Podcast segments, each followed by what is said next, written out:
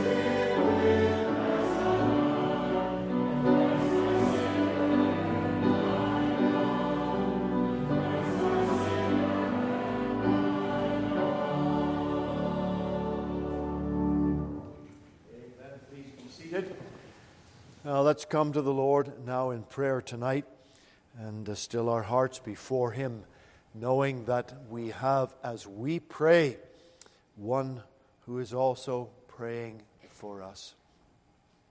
Father, we bow tonight once more in the name of our Lord and Savior, and we're thankful for the privilege of coming to the evening service. Lord, we are happy to be in your presence and as we have come to sing and to begin this time with prayer and praise, Lord, receive from us that which has been put in our hearts. For we have received the love that we so much did not deserve, and the grace that has been poured out to us, Lord, tonight. We ask for the help of the Holy Spirit in our time of worship and that we'll be directed in our thinking, directed in understanding of the Scripture and the application, Lord, to our hearts. Help us to take in all that we have received so freely from our Lord and Savior. Father, draw near to every one here in the place tonight, in the house of prayer. And bless each one of us. Remember those joining our service online. Remember, Father, the shut ins from our own congregation and those that have recently come through surgeries and are presently still having problems with the, their health. Lord, touch their bodies, we pray, and bless them abundantly. Thankful that Isabel and Ted were in the service this morning, and we are thankful for answering prayer and for restoring her to a measure of health and strength. Lord, continue to watch over and bless her. We're thankful for our sister Anna and for your hand upon her. And we pray you would continue to watch over. We commit Serene again into your hand and pray, Lord, for your touch upon her body. And we think of Ron. And Lord, we pray for your ministry and blessing on, on him and the elderly in the congregation and those that are not able to be out. Lord, pour out your Spirit abundantly upon our entire congregation. Watch over our flock. Hear our prayers. Lord, we think of every family of unsaved loved ones and long prayed for. Bring them into faith, we pray, Lord, and save their souls. And for those that have wandered off, perhaps cold in heart, have drifted away, even to the point of denying their faith, O oh God, we pray that you would speak to their heart and draw them back to yourself. Bring to their memory things that they learned from Sunday school, things they learned, oh God, from uh, the Bible teaching and preaching from the ministry here, and arrest their hearts and bring them to Christ. Our Father, help us, we ask today, in this time and generation that we're living, to know what we are to do and how we are to behave and act and walk. May the fear of Christ be in us and working through us. And Lord, we pray we'll have the joy of sharing our faith and leading souls to Christ. Make use of us, we pray, Father, for the extension of the kingdom of our Lord and Savior. Father, remember all of our sister churches. Remember the work in Fredericton tonight. We pray for Brother DiDerno, that your Spirit would be poured out upon him, bless his wife and family, and as they really begin again in the pioneer sense the work there, there would be evidence, signs following the ministry of the word and saving of souls and the encouragement of the people of God. Lord, we're thankful for our brother Neil Sampson, for the faithfulness that our brother has shown over all these years in the teaching of the Scripture and helping the congregation. And now, Lord, as they start in a new chapter, really, and begin the journey, that you would pour out your Spirit upon a congregation and minister and families, and there would be a great increase in gathering. Pray for all of our local congregations. We pray for Port Hope and for Barrie. Bless our brother Cranston and Frank and Tony DiDerno in Barrie. And we think of the work also in Calgary without a pastor. We ask for your blessing upon them. Thankful for our sister Brittany in the service this morning. And we pray, Lord, you would encourage her heart and bless her as she is a member of the church in Calgary. And Father, we think of Andy Foster in Penticton and our brother Andrew Fitton in Cloverdale and Andrew Simpson up in Prince George. Watch over these brethren. Bless all of these churches. And may there be increase and growth and stability. And so, Father, we think of the upcoming presbytery and times of prayer in Winston-Salem this incoming week. Father, meet with us, we ask. Go in front of us in all the details of our gatherings, our devotional times, our times of prayer, the presbytery meetings. We give every detail, Lord, into your hand. And we pray there would be a, a, pouring out of the Holy Spirit in a measure of revival blessing. And you would watch over all of our churches and all of our missionaries. And Father, there would be a great, a great blessing poured out in growth in salvation, in the establishment of young works, and the helping in the areas where they don't have full time pastors. Lord, you would hear and answer our prayer. Bless us now tonight in our service and be with us in the communion time after, Lord, that we would all be very conscious of the presence of the Holy Spirit with us. Hear our prayers now and bless us. In Jesus' name we pray. Amen. Number 176 uh, A good high priest is come with joy. Actually, the other one, that was the wrong one. It's with joy we meditate thy grace. Isaac Watts uh, wrote, composed the words of this hymn, and he's thinking about what it means to come to the Lord in prayer, to meditate upon the Lord, and to think of all the graces of God. And so he says, with joy we meditate upon the grace of our high priest above. His heart is filled with tenderness. His very name is love. We'll stand as we sing.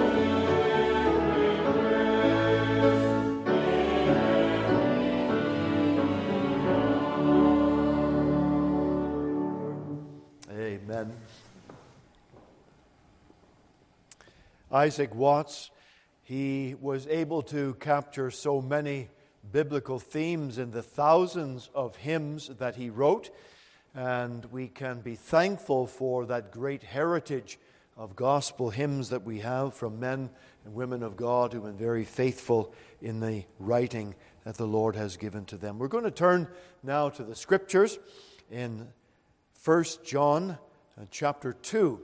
We've been hovering around John's epistle the last number of weeks, and it's appropriate the message I want to bring you uh, tonight, although we will be reading during the time of the service in the book of Hebrews. 1 John chapter 2, the first 17 verses. John endearingly writes uh, about his little children as he is sending his letter by the inspiration of God, well, he is not talking necessarily to little children, uh, but it's an endearing way of looking at that, although in some respects there was the wide range of people because he does address to children, to young men, and to the fathers or the older men in the congregation. So it's a wider range that he is drawing attention to. My little children, these things write I unto you, that ye sin not. And if any man sin, we have an advocate with the Father, Jesus Christ the righteous. And he is the propitiation for our sins, and not for ours only, but also for the sins of the whole world. And hereby we do know that we know him if we keep his commandments. He that saith, I know him, and keepeth not his commandments, is a liar, and the truth is not in him. But whoso keepeth his word, in him verily is the love of God perfected. Hereby know we that we are in him. He that saith he abideth in him ought himself also so to walk, even as he walked. Brethren, I write no new commandment unto you, but an old commandment which ye had from the beginning. The old commandment is the word which ye have heard from the beginning. And again, a new commandment I write unto you, which thing is true in him and in you, because the darkness is past, and the true light now shineth.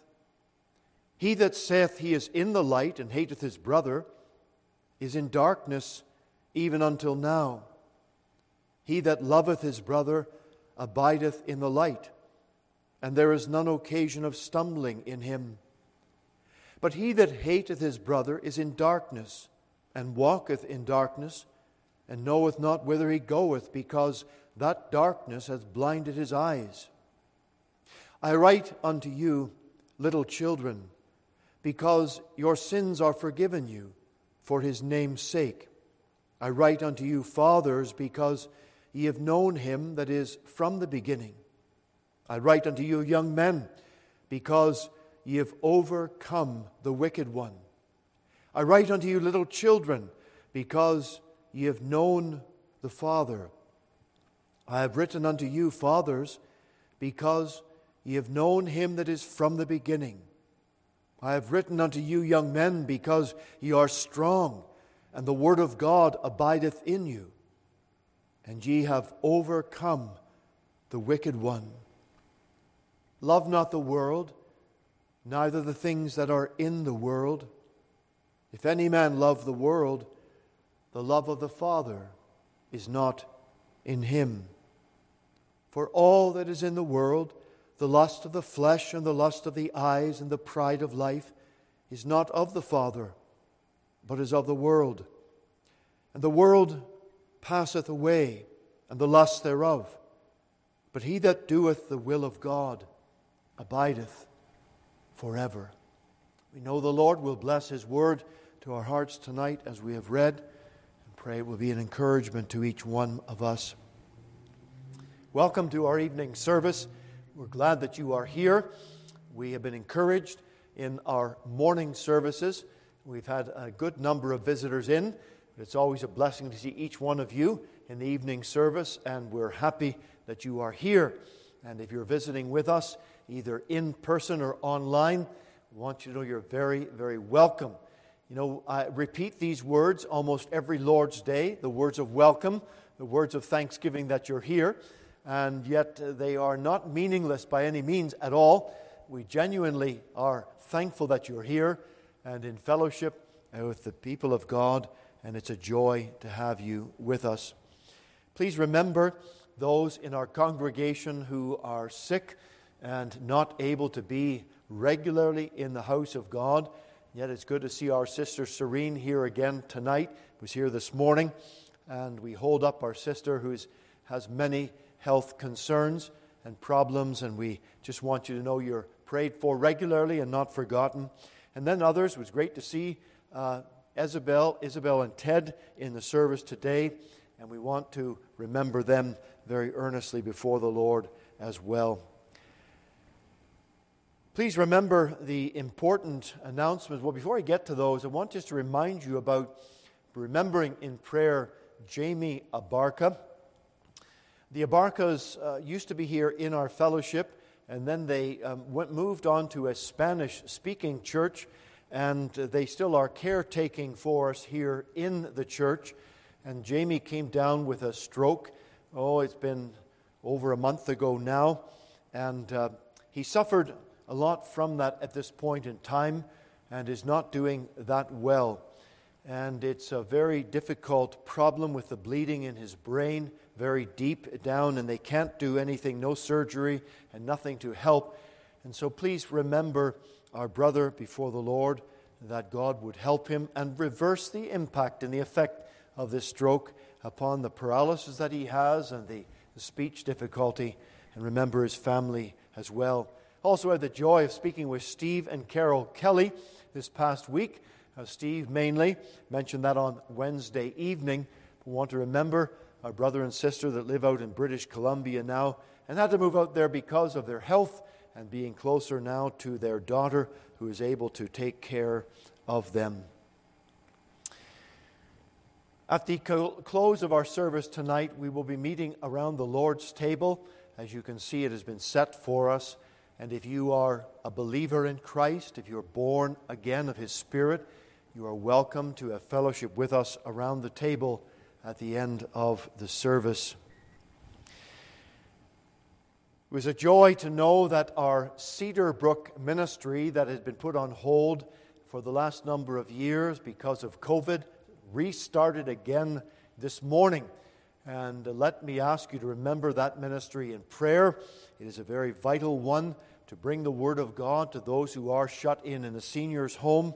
And so remember Brother Alec Newell as he oversees that work and uh, organizes those who will be going to speak and to share their testimony and uh, bring the Word of God. So please remember the work in Cedarbrook.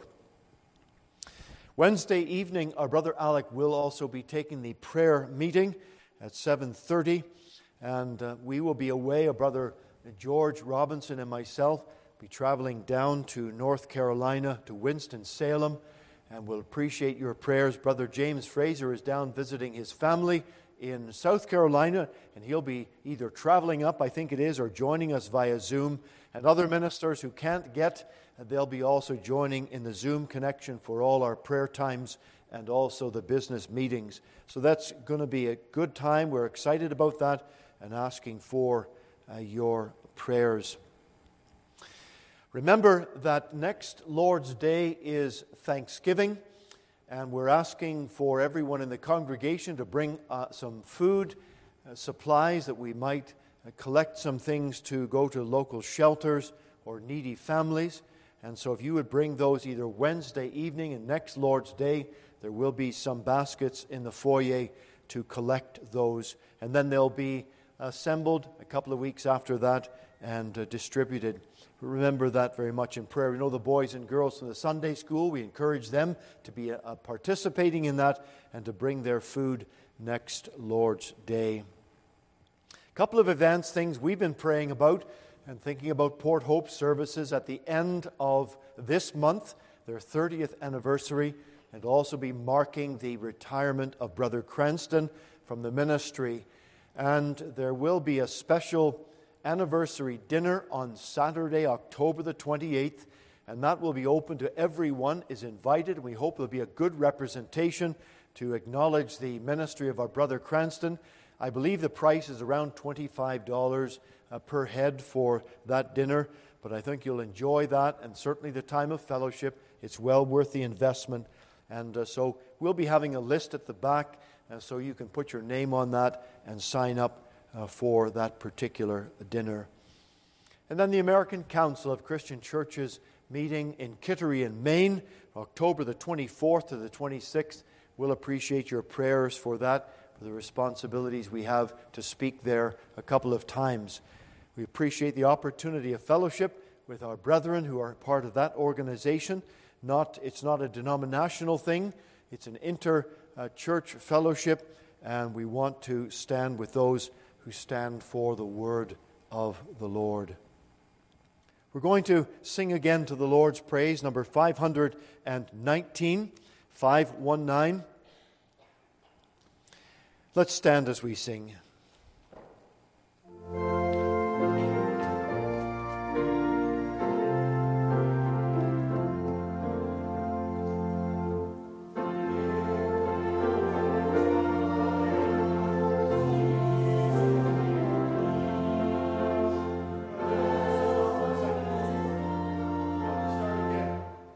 I, I, said, I said 519, which is true, and the words are up there, and the tune threw me off completely because it is the tune of Take Time to Be Holy. So this is on me. This is my fault, this one.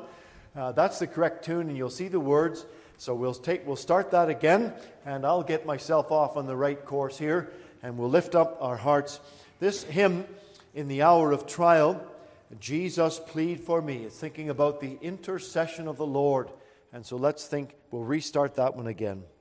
Bye.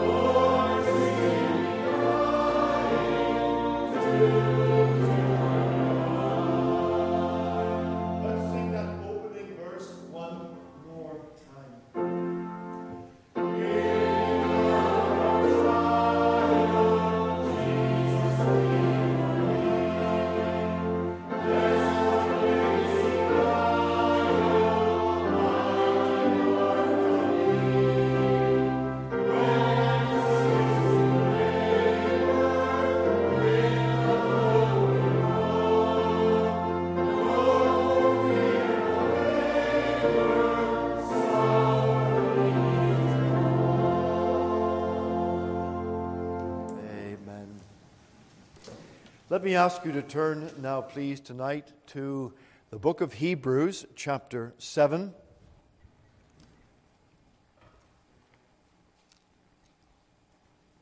The book of Hebrews, uh, chapter 7.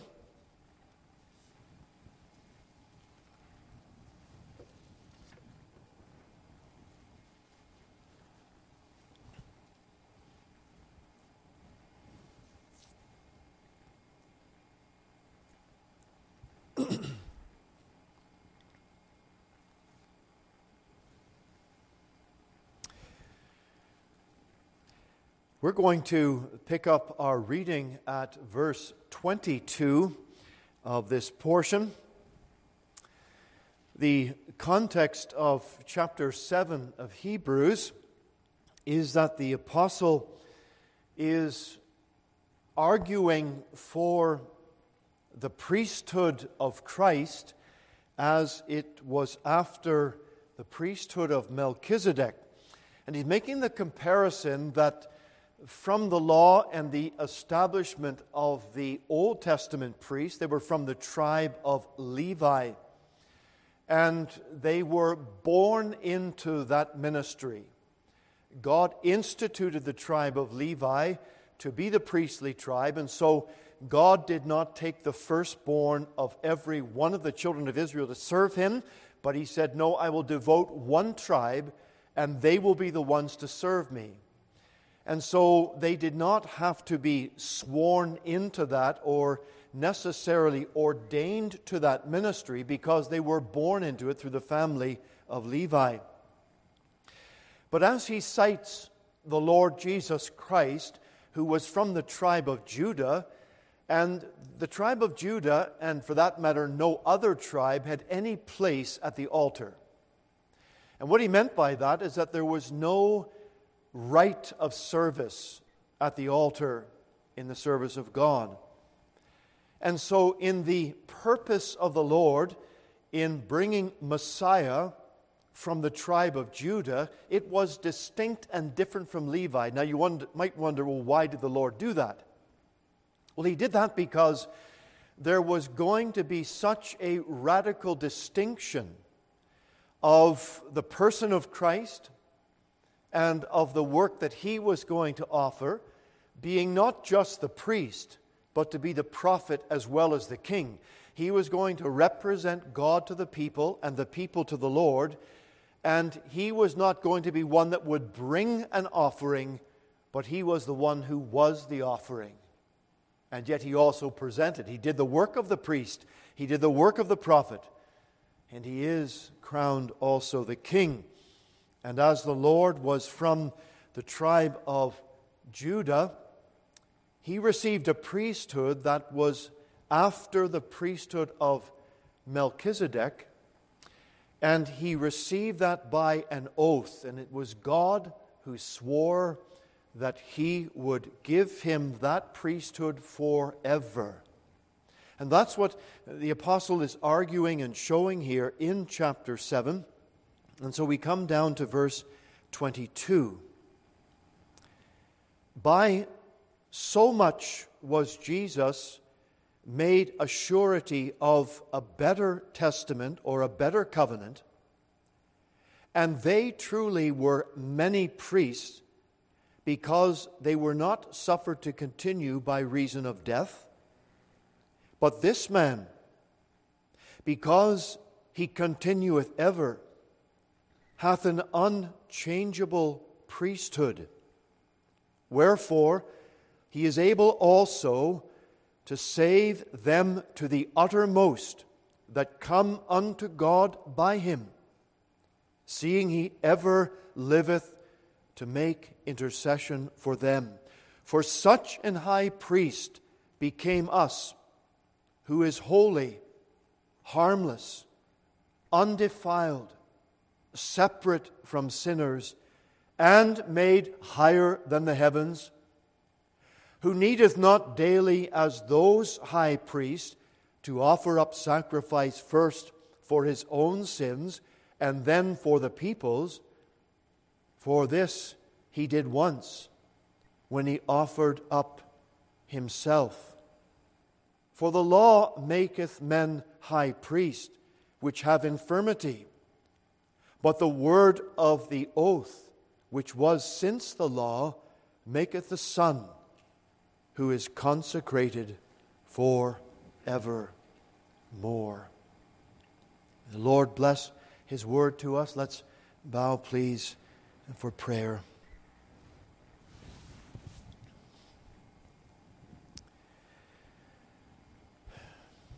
Father, tonight as we have this word open to us now, I pray that our hearts would be open, that we would receive the word, that it would be mixed with faith, and that we would be taught, taught by the Spirit of God, that we would be changed, Lord.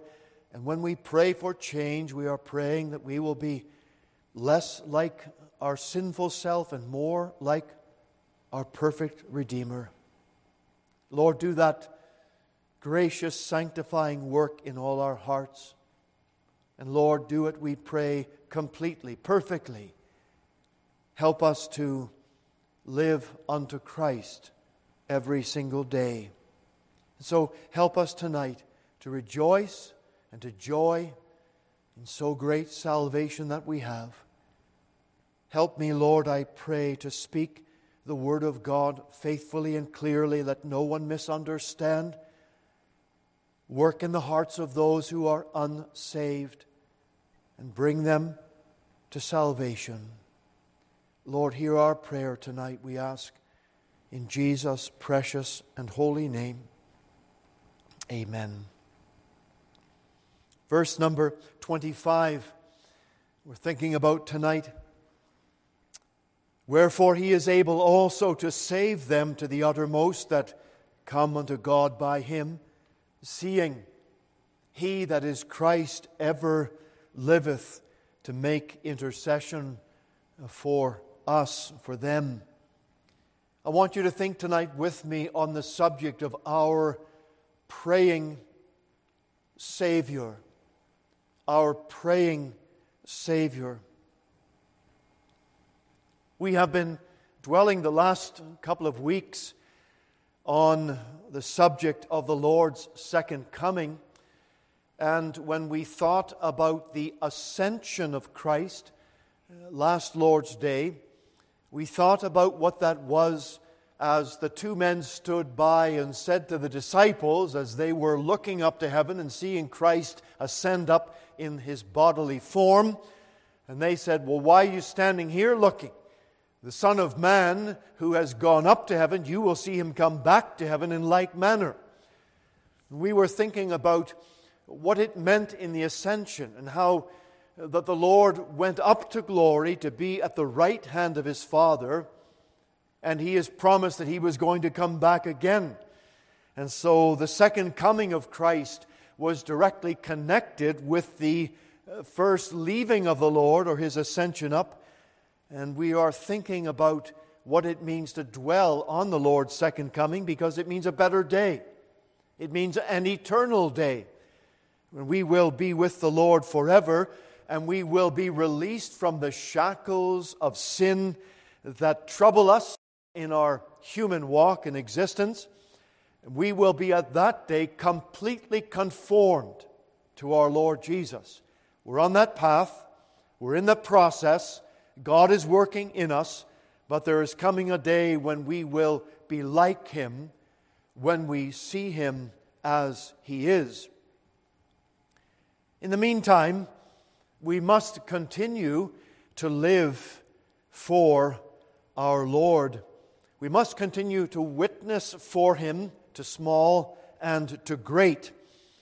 And this we have not been left to do by ourselves. But the Savior promised that when He ascended, He would send the Comforter to come by our side. And the purpose of the Holy Spirit would be to teach us, to comfort our hearts, to instruct us, and yes, to correct us from our wandering. And most of all, the Spirit's work will be to take the Word of God and reveal to us the Lord Jesus in a more perfect way. In many respects, the Holy Spirit, as He worked through Aquila and Priscilla, and as they found Apollos, a man who was mighty in the Scripture, and yet he was preaching about from the Old Testament but they took him aside and they showed him the things of God more perfectly. They were being used by the Holy Spirit. And so, in that sense, the Holy Spirit will take the Scriptures and show us the way of Christ more perfectly. We need that. We can be thankful for that, revealing all the Lord Jesus has done in the elements, the aspects of it, and we will look at the Old Testament types and shadows. We will see them more perfectly, completely fulfilled in the New Testament, and the Lord shows us. You know, the wonder of our Redeemer and the wonder of the Old Testament that showed him in prophecy. The more we study him there, we will learn aspects of his being, his person, his work. And we need to study that through and to pray the Lord will show us. Yet, where the Lord Jesus is today and what he is doing, and does it really have an impact upon our life? We are told that Christ is seated at the right hand of God. The Lord Jesus replied to the high priest in Matthew 26 and 64 he said, Hereafter ye shall see the Son of Man sitting on the right hand of power and coming in the clouds of heaven. Christ was saying, You will see the Lord Jesus Himself at the right hand of God, and there is coming a time when He will be brought back to this world again. He was speaking about the prophetical return and also of His session at the right hand of his Father. And when Paul wrote to the Ephesians, he said that by the mighty power of God, Christ was raised from the dead and set at his own right hand in heavenly places. Ephesians 1:20. And in Hebrews chapter 10 and verse 11, and every high priest standeth daily ministering and offering oftentimes the same sacrifices, which can never take away sins. But this man, after he had offered one sacrifice for sins forever, what did he do? He sat down on the right hand of God. And so, in these places that we have been told, Christ's work that he is doing now is in heaven. It is at the right hand of his Father. And we know from Scripture and earthly use that this term right hand it speaks about a place of honor, a place of majesty, a place of exaltation. And it is in this sense that we are to understand both the place and the position that our Lord Jesus Christ presently occupies. It is one of preeminent honor.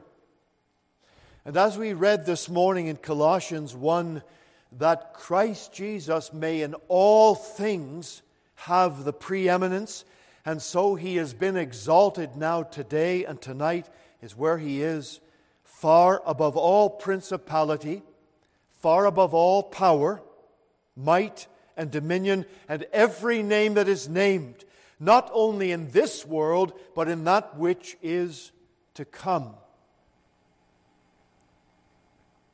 Yet when the scriptures speak of the Lord sitting, it does not mean that he is at rest or a time of inactivity. Because the life of Christ is one of constant activity. And what is he doing? We touched on this last Lord's Day. What's the Lord doing as He is at the right hand of the Father? He is constantly attending to His church, His people. He is governing, He is protecting, He is maintaining His church as He is ruling the universe, for He is the great head of His people and His church. In the book of Revelation, when John was dealing with the seven churches of Asia, the very commencement of that revelation was that Christ was walking amidst the seven candlesticks. And we don't have to wonder who the seven, what the seven candlesticks were, for we're told in Revelation chapter 2, they were the seven churches of Asia. And that tells us that the Lord Jesus was very much involved and interested of what they were doing, how they were living, how they were preaching, faithful or not faithful, or what levels of faithfulness they were in. But the point is that he was concerned and he was involved.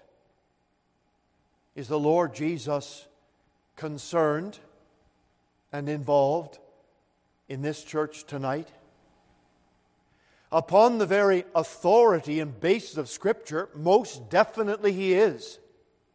And friends, that's both encouraging for us, but it's also a case of cross examination for our own hearts, isn't it? Because if the Lord was looking at the church of Ephesus, and if the Lord was examining Smyrna and Pergama and Thyatira and Laodicea, if he was watching what the saints were doing in that church, if he was seeing what the combined ministry of that church was, is he not doing that today? Of course he is. That's the ongoing intercessory and governing and overseeing work that Christ is doing. And what does he see? When he looks down upon us? What does he see, friend, brother, sister? What does he see when he looks into your life, into my life? Is he seeing a church that is on fire for him? Does he look at a body of believers that are concerned about holy things? Does he see us that we are taking his word with great solemnity? Are we serious about the things that God is serious about? Never mind the flippancy about church. Never mind going through the motions of church, just coming because it's a thing to do. Let that be far from us. I do not want that as God's servant. I do not want that for our congregation. And I trust, dear brother and sister, you do not want that for your own life. And when the tendencies of that creep in, and they do. Let's be honest. It affects us all. We get cold in heart. Sometimes we get a bit distant from the Lord. Let us give ourselves a spiritual shaking in that sense and be brought back to the solemn reality of what God has called his people to. Christ is governing, he is watching. He is overseeing. And I want us to think tonight about that overseeing intercessory work of our Lord Jesus. He is praying for you tonight. He is praying for me. The first thought is this the now work of Christ's intercession the now, the present work of Christ's intercession.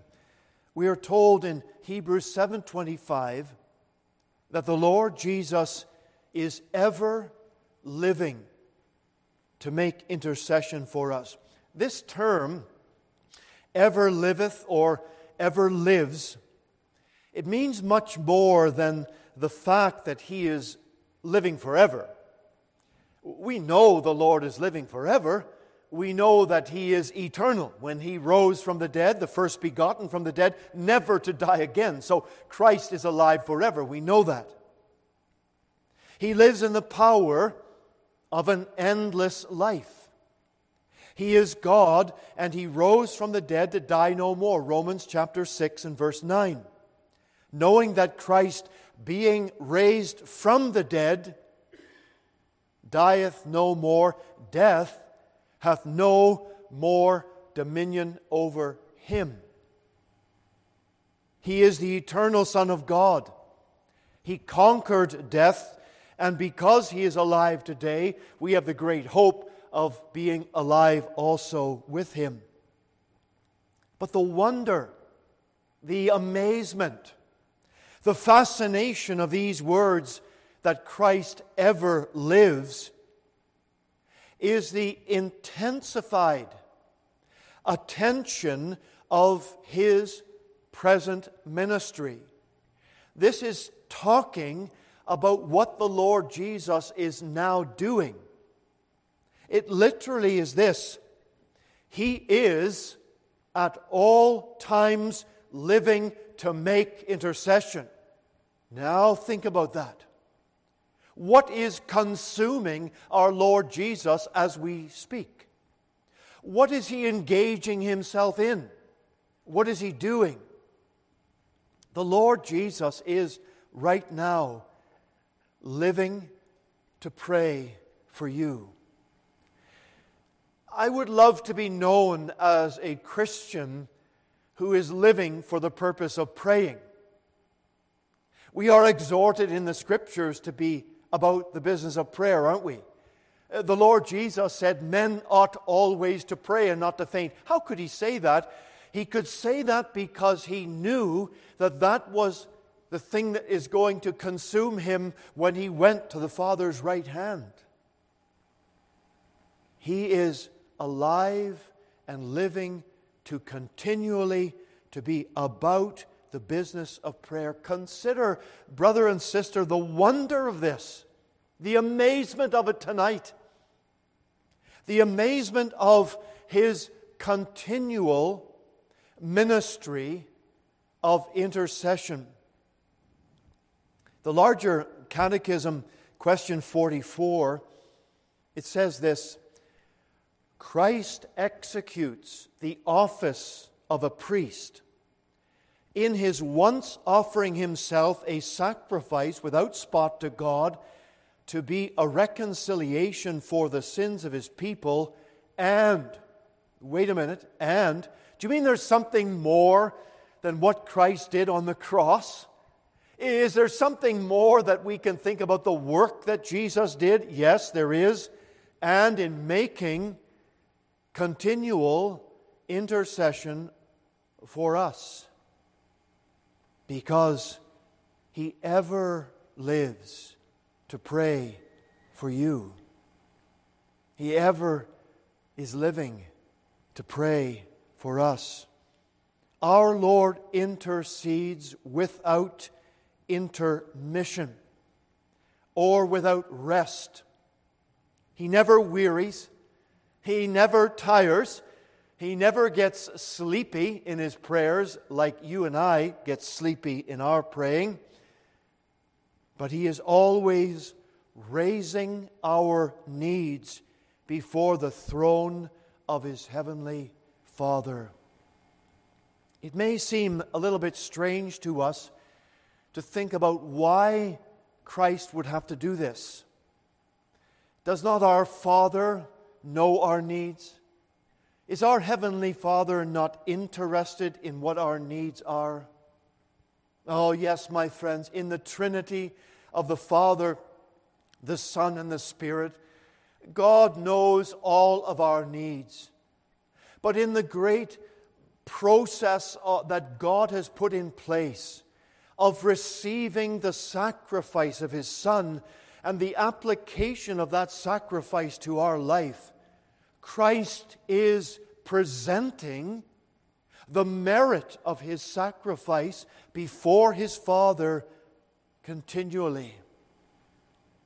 Louis Berkhof, the theologian, wrote Christ is continually presenting his completed sacrifice to the Father as the sufficient basis for the bestowal of pardoning grace of God.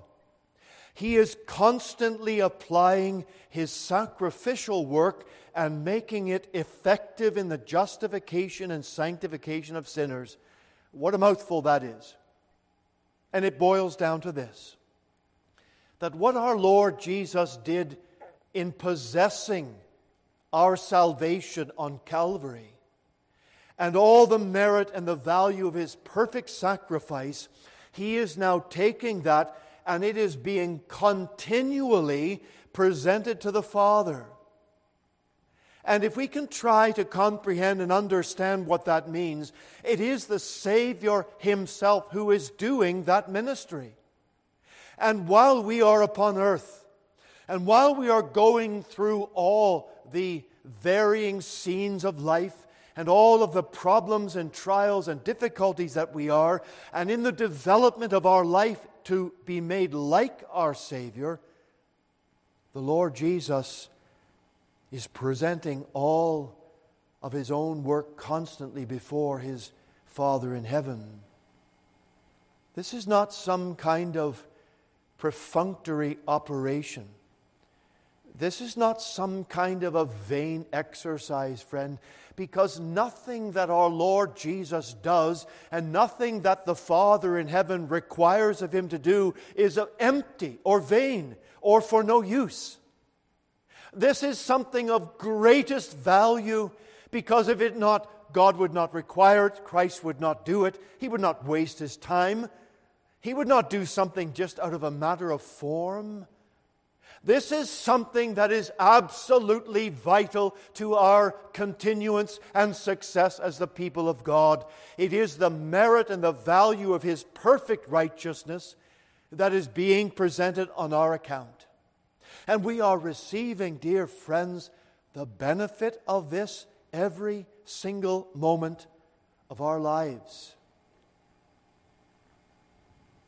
I would not like to think for a moment where I would be if the Lord Jesus stopped doing what he has promised he would never fail and stop doing. It is the wonder, my dear friends, we have of his continual ministry of intercession, but it's the wonder of his faithfulness to his God, to the, his Father but his faithfulness to us. We hear that scripture faithful is he that has called you, who will also do it, or also finish it, also complete it in the Lord's active ministry for us. It is of the Lord's mercies that we are not consumed.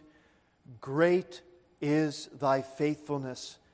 I wonder what Jeremiah knew of the faithfulness of God as he made that statement. It's of the Lord's mercies we are not consumed. Did Jeremiah know something of his own heart? Did he realize that if God had not been merciful to him, he would have been consumed immediately? Yes, he knew that. Did Jeremiah know justifying grace from the Lord? Most definitely knew it, as David did as well. The Old Testament saints, they were saved by the Lord's grace. They were brought into an experience of the Lord in their life. And Jeremiah knew as he looked forward to what Messiah was going to do in purchasing his full and complete salvation, he knew the mercies of God to him. He knew the faithfulness of the Lord in his life. And friends, tonight, be assured of this the faithfulness of your Savior means He will never forget you, He will never fail you, He will never forsake you, He will never forget to present your cause through the merit of His own sacrifice to His Heavenly Father. Now, can we begin to understand the wonder of the words that Christ spoke to Peter I have prayed for thee in the hour of his temptation, in the hour of his fear, in the hour of his failure. Yet Jesus said, Peter, I have prayed for you that your faith fail not. And Christ is continuing in his prayer for us that our faith will not fail. Have you believed in Christ as yours? Have you asked Him to come into your heart and life? Have you been born again? If you can say, yes, you know that, then it's the Spirit of God that bears witness with your spirit, and the Lord Jesus is constantly presenting your name and His merit to His Father in heaven. Robert Murray M'Cheyne observed If I could hear Christ praying for me in the next room, I would not fear a million enemies. And this is exactly what the Lord is doing. We're amazed at his intercession for us, the constant nature of it, of his mercy, his faithfulness, of his grace to us, of his love for us. The love of Christ for us was so wonderfully and completely demonstrated by his willingness to become our kinsman redeemer and to take our place of punishment and take all our sin upon him and to die in our place. And tonight, friends, we are graven upon his hands. And as he spreads those hands, nail pierced, before his Father, our names appear there. Do we have any good reason, therefore, to doubt the Lord? Do we have any justifiable reason to worry about what our tomorrow will bring? Where we will go, what we will do? The Lord's hand is upon us, friends, and our Savior is praying for us. And so when we consider the hand of Christ on us, and then some untoward thing happens, some bad thing as we would term it. Are we to think, throw up our hands and say, God is not caring about me? The Lord Jesus is not interceding for me? No, believer, we are never to think such a thing because in every twist and turn of life, in everything that we might call an unpleasant reality, it is by the sovereign purpose of God and it's by the loving intercession of Christ on our behalf. For all these things are working for our good and for His glory. There is no reason that we have to worry or to fear or to be cast aside or cast down because Jesus is constantly the now work of the Lord Jesus. Notice, please, secondly, the nature of the Savior's work? Well, of course, the nature of it is to make intercession. It may be natural to think that the Lord's priority and glory will be as the king because he rules and protects his church, and by the Holy Spirit and through the Holy Spirit's work, he governs it, he appoints officers. The Lord Jesus has all the forces of heaven under his command. The angels are his messengers, they are ready to convey his blessings and to guard against present danger. The Savior exercises authority over all the forces of nature, over all the powers that are hostile to the kingdom of God, and he will continue to reign in that capacity until he has subjected the last enemy and the last enemy is death. Now, when the Lord uttered those words on the cross, he said, It is finished. He did not mean that his work was over, but that that specific work of atonement in offering himself was completed once and for all, and that there was no need of any more sacrifice for sin. The primary work of the Savior continues he continues to do now is interceding for his people, to mediate, to plead for us before his heavenly Father. But I want you to notice that this is a very targeted work. He is praying for us, for them who are his. When you think of the Son of God praying or interceding, what's he doing? Well, he is presenting all that he has accomplished on our behalf. He is presenting his atoning work. He's presenting his sinless life, his perfect life. It's not so much that he is asking for petitions as he is presenting the just reason the just cause of his people to his heavenly Father.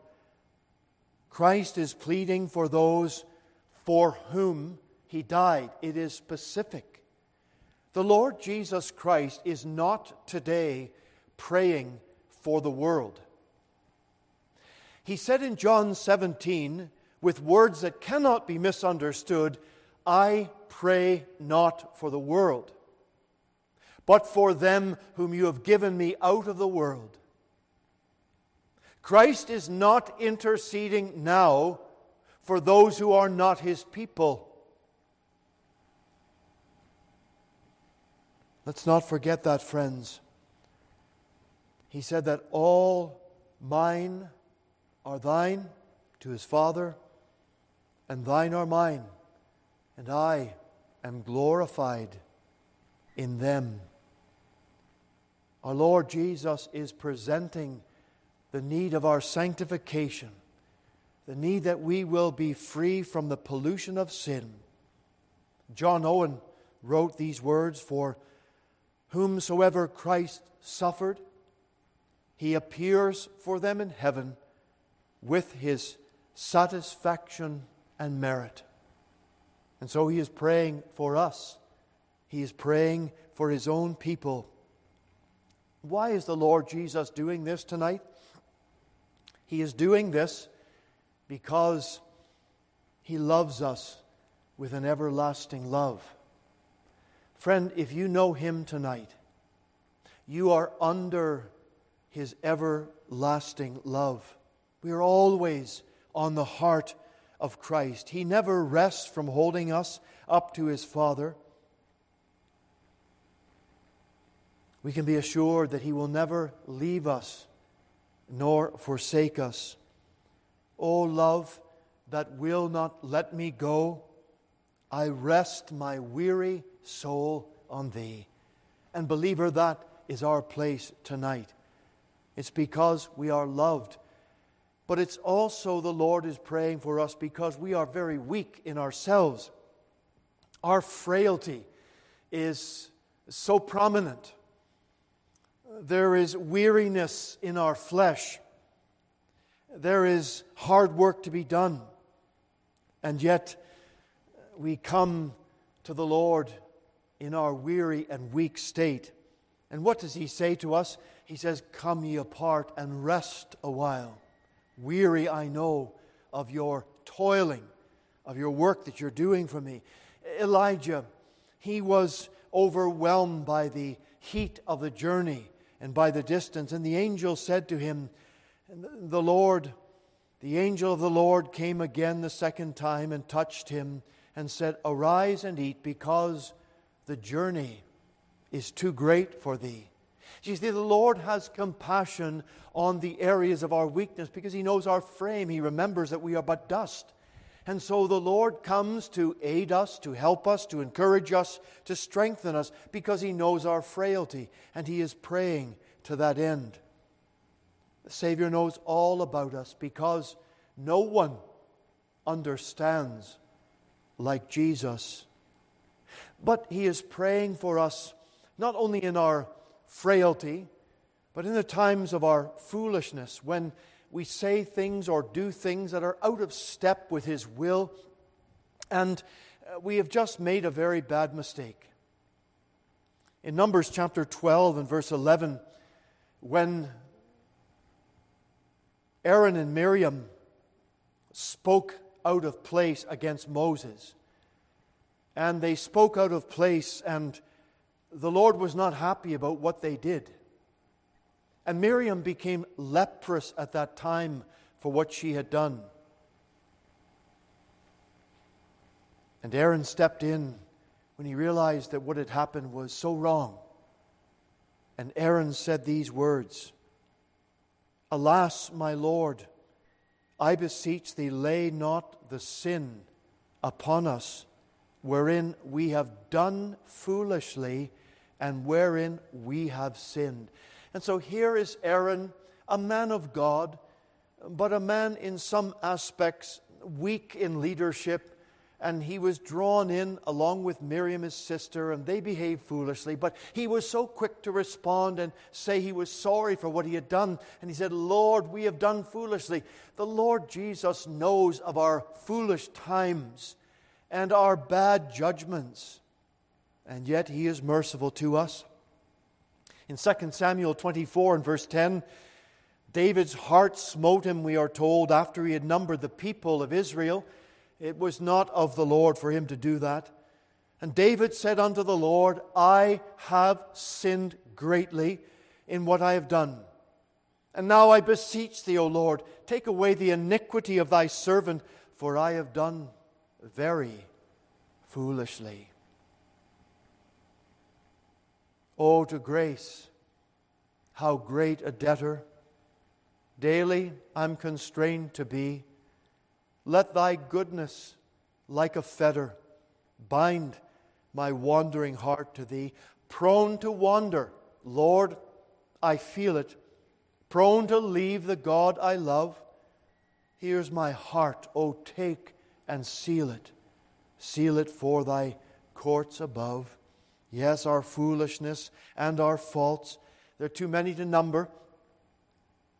Psalm 103, verse 10 says that the Lord has not dealt with us after our sins, nor rewarded us according to our iniquity. And we can all say a hearty amen to that. Friends, think about this and all that the Lord Jesus has done for us. In the third place tonight, our Lord Jesus pleads for us because our needs are very great we come to many temptations and trials, and our Lord is there, seeing us through these times. And when we feel the weight of those temptations or trials are too great for us, He is the one who carries the burden and the load for us. And when we have stumbled and fallen, He picks us up. When we are going through the depth of the fire and trial, the Lord is there. And when we will say, Lord, I cannot bear it anymore, He is there. He holds us and carries us through. And friends, in the time of your sickness, your Lord is there. In the time of your great grief and temptation, the Lord is there. In the times when the devil comes to accuse us and the fury of Satan is against us, he is the accuser of the brethren, and we have no defenses against the accusation that he is making against us. Maybe they are true. He is as a roaring lion, and the devil would tear us and tear us apart. But no matter what Satan plans or plots against us, Christ, our great intercessor, he is pleading for us. And greater is he that is in us than he that is in the world. But our Lord Jesus Christ, he pleads for us because the work that we have to do is more than we can bear. The work we are called to do as his people, it's greater. It's greater in magnitude as a Christian, as a believer, we're in the kingdom, we're here for this time, and what God is calling us to do, we cannot do of our own power. We are weak in self. And so, the magnitude of the work and the difficulty of the work, this twofold sense means that I am thankful tonight that my Savior is holding me up for the greatness of the work that He has called me to do. And, believer, that applies to your heart tonight as well. He pleads for us because the work requires more than we can give. Thankful tonight, rest in that fact that it doesn't depend on you. The success of the work that God has you in does not depend on you. It doesn't depend on your ability. It depends on the fact that Christ is presenting His merit and His ability on our behalf. So, can we not rest there and say, Lord, yes, you've called me. Yes, I'm responsible. But the end of it all depends upon Christ for success. And finally, because our Lord Jesus knows, as he pleads on our behalf, we have certain success. Christ cannot fail. And if he cannot fail to fulfill all he intends for us, then we will not fail. We are safe and secure, and we are never out of view of our Lord Jesus. And until we are taken away from this world and in his presence forevermore, when we will be ushered into glory with him. And it's all based on the eternal value of the Lord's precious shed blood. Charles Wesley wrote this hymn Arise, my soul, arise, and shake off thy guilty fears. When I think of that line, it comes to my mind. Remember the Apostle Paul when he was shipwrecked with the others and they were cast upon the island? And they were, Paul was gathering sticks to make a fire. They could dry themselves out. And a viper came out of the sticks and fastened on his hand. And what did the apostle do? He shook it off into the fire. He shook it off. And I think about this the guilty fears that would come upon us. Let's shake them off because of what the Lord has done, shaking off these guilty fears, because thy bleeding sacrifice appears on my behalf. Before the throne, my surety stands. My name is written on his hands. My friends, there is enough merit in the sacrifice of our Lord Jesus to save more than 10,000 worlds, let alone this one. The value is eternal. And I cannot ever go to that bank and find I have no credit. There's not enough reserve. There is more than enough reserve. And so, as we conclude tonight, what are all the implications of what we've been thinking about? The implications are this we have confidence in prayer. If we have one praying for us, then let us be bold in our praying to come before the Lord and to come boldly as we are invited. We may obtain mercy and find grace to help in the time of need. There is for us deliverance from fear the fear of the unknown, the fear of what we do know. There is one who is greater than all our fears, and we have deliverance from this. And there is also for us, Christian, victory over the besetting sin. Satan knows the besetting sin, you know your own. And as he comes, and sometimes we'll wonder I will not be able to manage or survive. But Christ interceding for us, He has prayed for us as He prayed for Peter, and our faith will not fail. And therefore, we have victory tonight over that besetting sin.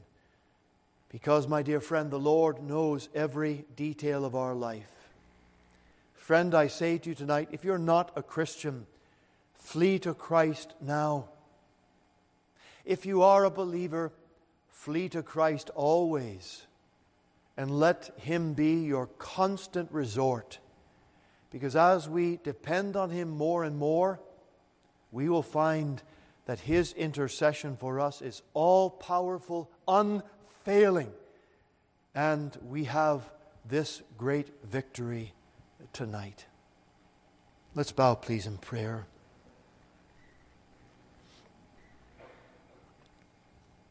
Our Father, please take the scripture that we have been thinking about and write it on our hearts.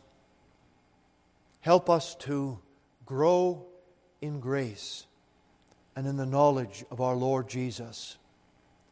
Let us not be stunted in our growth, but I pray that we will go on from strength to strength.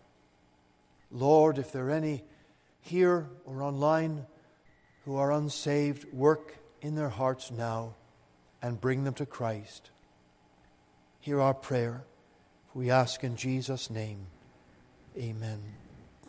our closing hymn tonight, number 180. If you're not staying for our time of communion, you're free to leave as we are singing this hymn. But if you would like to stay and yet you don't want to take the communion, you're welcome to stay and just observe uh, how things are, are done. But we encourage you, friend, that you will rejoice in the Lord and you will praise his holy name for time, for all eternity. Let's stand to sing number 180.